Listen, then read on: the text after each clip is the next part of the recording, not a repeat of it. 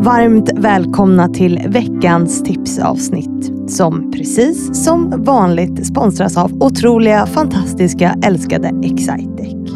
Veckans gäst är Per Valentin och på söndag släpps ett avsnitt med honom där han berättar om något som jag tror att många av oss kan känna igen oss i och se hända runt omkring oss i näringslivet. Alltså att bolag pratar om att de gör en massa saker för jämställdhet och kör någon form av numbers game, men att det egentligen inte leder till någon större skillnad. Ni kommer också kunna känna igen er i en annan sak som vi pratar om och det är det faktum att många ledare tror att de minsann vet och har stenkoll på läget. Fast man kanske egentligen inte alls har det. Och hur kommer man till insikt om att man faktiskt kanske inte har så där bra koll som man tror? Och hur tar man sig vidare ifrån det? Det berättar Per om i hans avsnitt som släpps på söndag. Både om sin egen men också hans bolagsresa. Och det här, det är ett avsnitt som jag tror på riktigt kan hjälpa många. Och som ni som lyssnat ett tag vet så har jag ju också ett syfte med att ibland ha med män i min podd. Och det är att jag vill få fler män engagerade i jämställdhetsdebatten. Och hur Per tror att vi kan få det? Ja, det ska ni få höra om nu.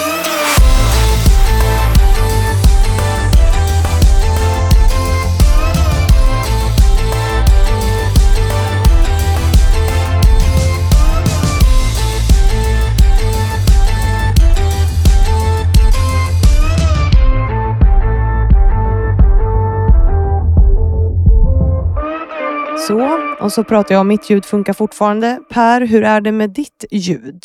Mitt ljud är bra. Du tror det? Jag Ja. tror att du måste prata lite närmare mikrofonen. Mitt ljud är bra, ihop. säger jag. Ja, du börjar sjunka. Du börjar bli lite bekväm här Ja, nu i, i fåtöljen i poddstudion. Men jag tror att den tar upp ditt ljud också faktiskt. Eh, hur känner du nu efter en eh, poddinspelning, Per Valentin? Det känns bra. Det var kul att snacka. Ja. eh, Bra frågor. Och s- sen är det mycket fokus på, på mig och på Knowit. Och det är ju en ganska komplex fråga så vi har inte hunnit med allt. Nej, men det gör man ju inte. Nej. Men vi har ju pratat om eran resa liksom, som är imponerande eh, och på något sätt ett bevis på att det går att så här, eh, va, ha en grabbkultur och inte ha några kvinnor och vara på svarta listan hos Allbright till att faktiskt, if you do the work, så går det liksom att hamna på gröna listan och eh, få in fler kvinnor och skapa bättre siffror. Liksom. Men att det handlar ju om att göra jobbet, Mm. eller hur? Och det har vi pratat om hur ni har gjort Yes. jätteintressant. Men också din resa och ditt uppvaknande som man, tänker jag, har varit en del av samtalet också. För det är ju också en viktig del av er resa. Så är det. Som koncernchef på Knowit så är det du som sätter kulturen och liksom ledarskapet överlag. Mm. Så någonstans längs vägen har ju du vaknat upp och insett att vi måste göra, göra det här och varför. Och hur har du gjort den förändringen? Så det är intressant.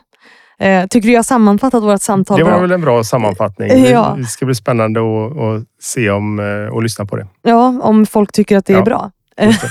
Det tror jag. Och jag eh, jobbar ju med jämställdhet och Ja. har ju kommit till insikten om eh, för länge sedan att vi behöver få mer män engagerade i jämställdhetsfrågan. Och Det är också därför du är här idag. eh, För att du är man och du är en förebild som vågar prata om jämställdhet. Och män gillar att lyssna till män, ofta. Det, Så är det kanske. så är det kanske. så att därför är du här idag. Och Du ska få berätta för mina lyssnare hur du tror att vi får fler män engagerade i jämställdhetsfrågan.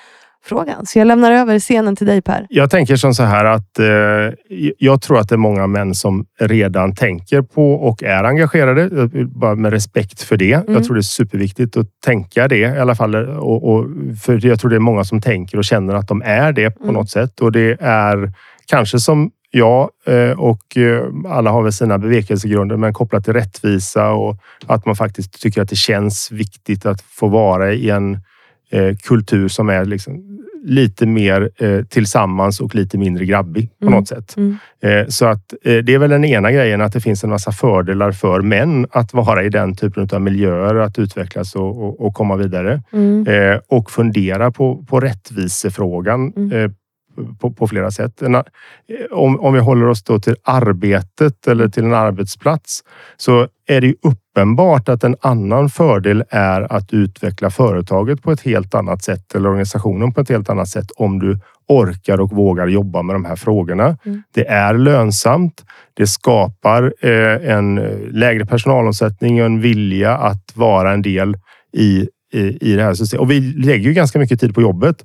Så varför ska vi ha ett, ett jobb eller en arbetsplats som är jobbigare att gå till än vad den behöver vara, där du inte känner att du får ut din fulla potential. Mm. Både kvinnor och män.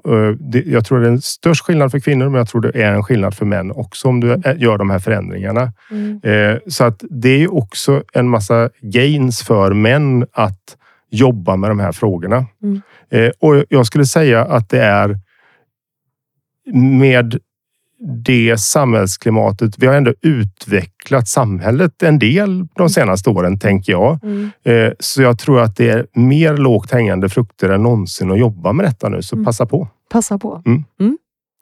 Och nu är du här som förebild idag. Och då brukar man få säga själv om man har några förebilder. Har du det? Eh, nej, det har jag inte. Nej. Jag har inte. Jag är ju.